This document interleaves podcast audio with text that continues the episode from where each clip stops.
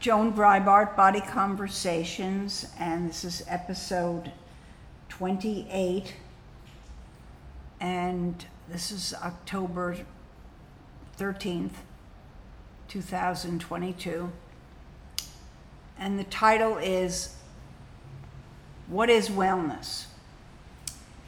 So to begin, I'm always getting in trouble because I make fun of this wellness word. And the reason I do it is that I'm terribly annoyed when people think they can fool people. So, for example, does anyone think that KFC is not Kentucky Fried Chicken? No, everybody knows it's fried chicken. And everyone knows that WW is Weight Watchers. But actually, since there are a lot of young people who may not know that the words for this subject were originally diet and exercise, that it was Weight Watchers because you were dieting, and then eventually exercise got thrown in because you were going to torch those calories. So that lasted for a long time. And of course it wasn't working. People weren't losing weight permanently. They were losing it and then regaining it and then sometimes regaining more. So we had to change those words, and then it became nutrition and fitness.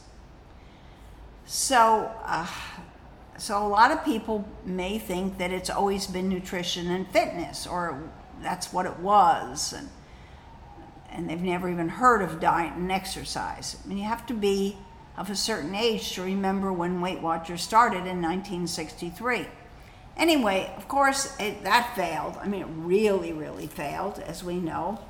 And even though the CDC tries to pretend that the obesity statistics are much, much lower than they actually are, because they use this BMI measurement, at any rate, what it is now is that we have a word called wellness. And so I make fun of this because to me it's another way to sucker people into thinking that things are different than they are. But there really is a wellness, and I want to go into what it is. And part of it is because there are 3 books out now written by African Americans who are talking about wellness, because they see it as something for white, affluent people. But in a way that it's not true about the color, but it's certainly true about the money. So wellness is real, and it's real if you go to a wellness place.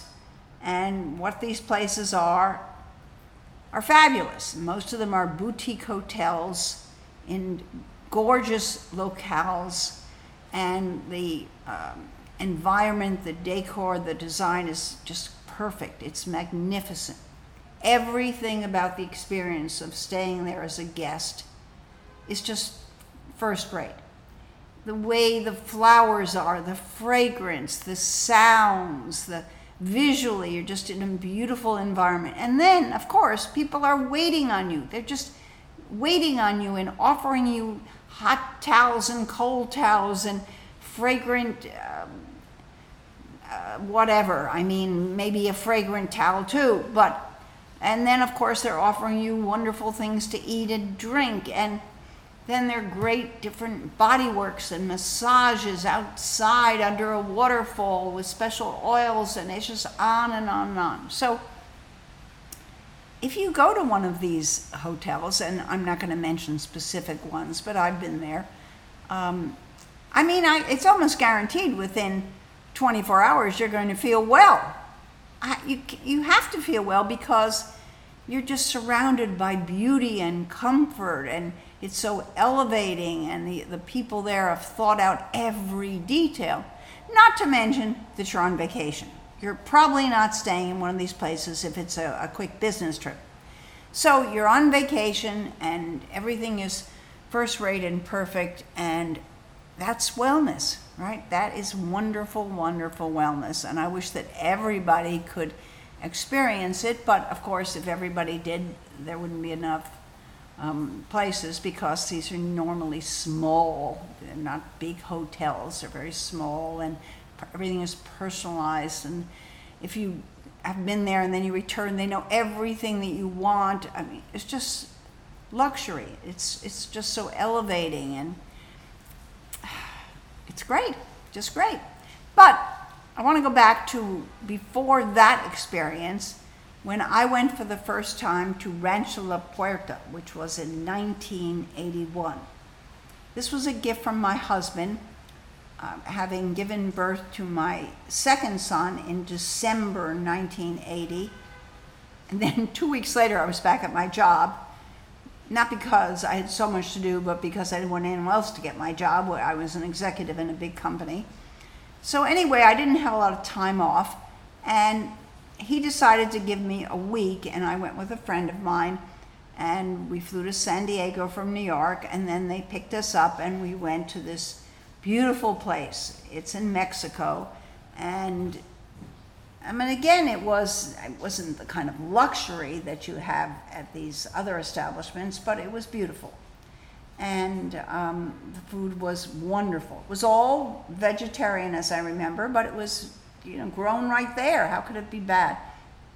And there were so many things to do. So every day for a week, I and my friend and other people we met would get up at 6:30, and at 7 go for this fabulous hike.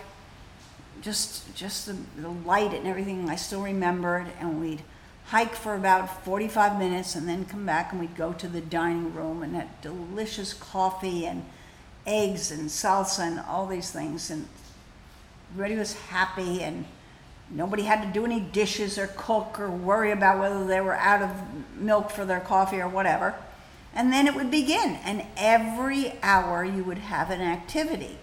And I can remember, like at 9 o'clock, maybe after breakfast, I would do yoga, and then 10 o'clock sort of dancing, and 11 o'clock maybe I would take the swimming class, and then probably rest around the pool, and then go to lunch, right, which was also done, and everything was wonderful and delicious, and enchiladas and a lot of Mexican food, which I like, and wonderful. And then rest right after lunch for about an hour, and somebody might be giving a lecture. And then you'd begin again. Every single hour, some kind of exercise or lecture or whatever. And then also what was included were massages, you know, as part of the package. I think we got 2 massages and maybe a facial and a body wrap. Wonderful services in this beautiful place. And all of the technicians were very, very good, very experienced. And I was at that point in the beauty business, so I know quality. And I was running a company where we had 10,000 hairdressers and estheticians and whatever. So these were excellent people, and you would have these, and I think you could pay a small amount for more. So every day you would have some experience. And then there's pool and the hot tub. Anyway, and then finally you'd rest a bit, and then there'd be dinner, right? And the dinner was delicious, and everybody was dressed, and it was nice, and blah, blah, blah. And then after dinner, there would always be programs, maybe entertainment or some lectures about nutrition or meditation. And most people would go to bed about 10 o'clock, right? Or they'd read. I would read. I never went to bed that early, but then you were back up. So think about it, every single day. I mean, in New York, I had 2 little children, a baby and a toddler, full-time job, and you know, I didn't have a minute to myself, not a minute, right? And so it was just heaven. I mean, I can't figure out how I didn't just stay there. But of course I didn't stay there, because I had responsibilities to the family, and flew back and got there, I remember Saturday night. And then I remember telling my husband on Sunday, what am I going to do? How am I going to maintain this? And I'd explained to him what every day was like. And he said to me, you're not. You're going to work on Monday. And it was just like cold water thrown on me. But he was right, of course. I was going to be able to do this. I mean, part of what it was that I didn't have any responsibilities other than to show up and decide which of the 10 activities every hour I might go to. And the laundry was done and the food was cooked, and there was nothing for me to do. I didn't have to do any work, right? So I think the problem, years later I went to Canyon Ranch, and then they would have all these cooking classes, so you would learn to make spa cuisine. Most absurd thing in the world, because most chefs can turn out fabulous food if they have great ingredients, and of course butter and alcohol and cream and everything else. And if you're going to be able to turn out good tasting food for vegetarian, you have to be able to reduce vegetables to make sauce. It's ridiculous. So people would do these things because they were trying to take the experience home. And that was what Canyon Ranch was trying to do, give you that experience so you could have it at home.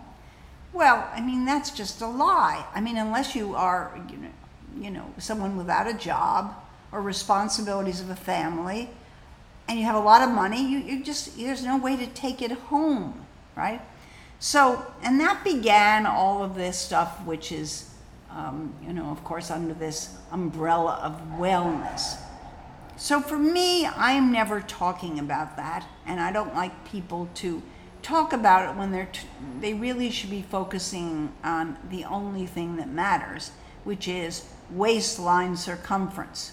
That's it. Not BMI, not how you feel about your body or whatever, but waistline circumference. And it's, of course, why so many people who were wasted, W-A-I-S-T-E-D, died when they got COVID, because assuming your waistline is too big, 35 inches for a woman, 40 for a man, you have what is known as visceral fat, and it's very complicated. No one who's not a doctor probably can explain it. I can't, but it has a serious effect on your hormones and the kind of crowding of organs. And of course, if you have a respiratory virus like COVID and your lungs are compromised, well, you know what happened. Anyway, so to me, we shouldn't even have these terms of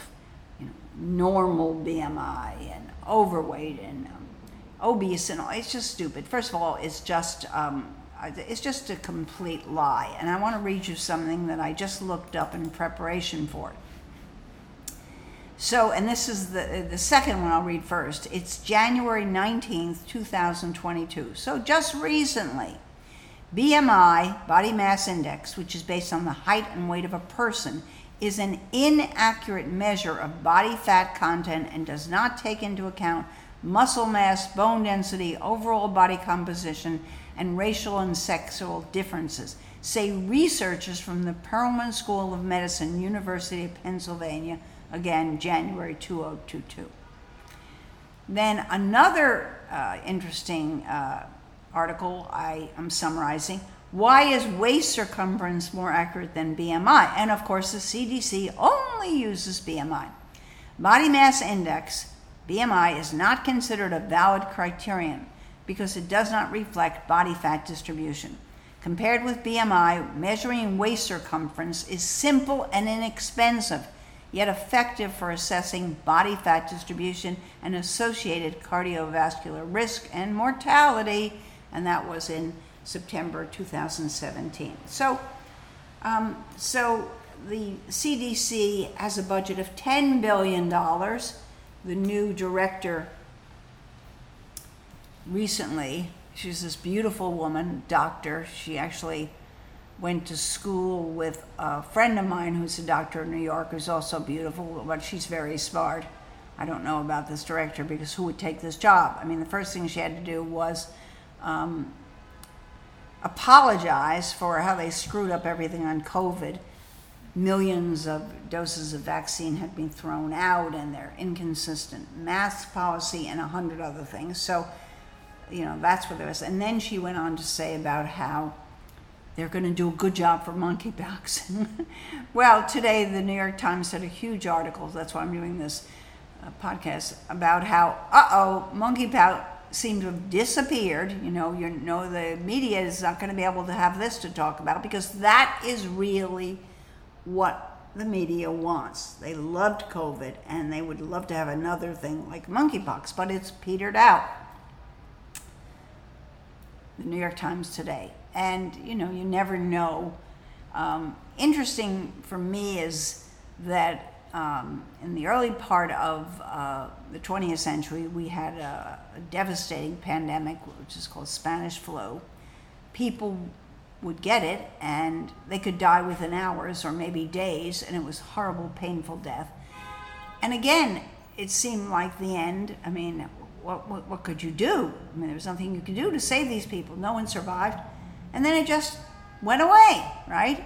Because viruses are very strange. However, COVID just keeps mutating and is getting ahead of us and is smarter and keeps, you know, I play tennis with a woman who was so careful, because she's my age, during the whole COVID thing, and observed every single thing. And she's had the vaccines and the boosters and the boosters.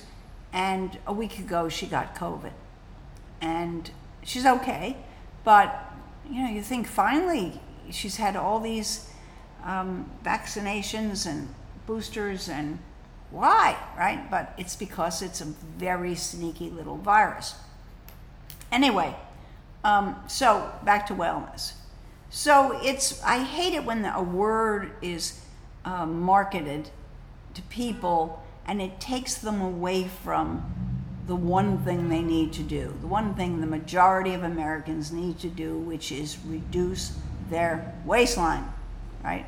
And in my opinion, that is not very hard. But of course, now that we have wellness, we can go off in all these tangents.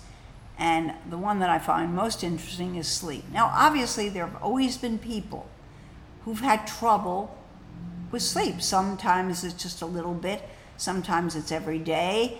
Just some people have insomnia, and you know, doctors try to help you with pills or something, but it's sort of like back pain in a way, and migraines. There's not one specific thing as to why this happens to someone. It's really bad luck. But now, of course, it's all tied in with how to lose weight and be healthy and wellness and blah, blah, blah. So someone asked me what I thought about it, since I'm in this business. I said, oh, of course it absolutely works. Absolutely. I mean, bears have proven it for thousands of years. And if you go to bed and you sleep for 6 months, you'll definitely lose weight. Well, of course, the person didn't think that was funny, but it is funny because it's a detour, right? And having scented candles, I love scented candles, you know, that'll make you feel better, and it's part of the wellness and meditation and all these things. But the reality is, it comes down to closing your mouth sooner and opening it less often. It's also part of the bigger lie about, you know, telling people what to eat, which has been a complete failure for, to me, obvious reasons. But it is not for people who believe in wellness, I guess. But I mean, really, and I would say this goes to the more affluent parts of the population. There are many people, and I know them, and they are eating what would be considered a healthy, flawless diet, and not too much, and they're not binging, and they're fat, and it's because of alcohol. So, you know, we don't know. Maybe it's 25%. Maybe 25% of the people whose waistline needs to be trimmed. It has nothing to do with what they're eating or how much they're eating. It has to do with what they're drinking.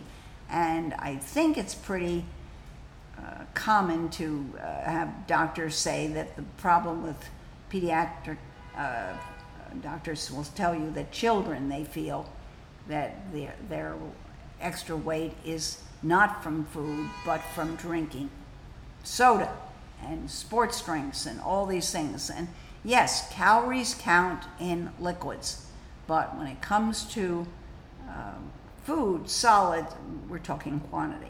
So that's what I want to say about wellness. I hope everybody gets to go to one of these wonderful wellness places.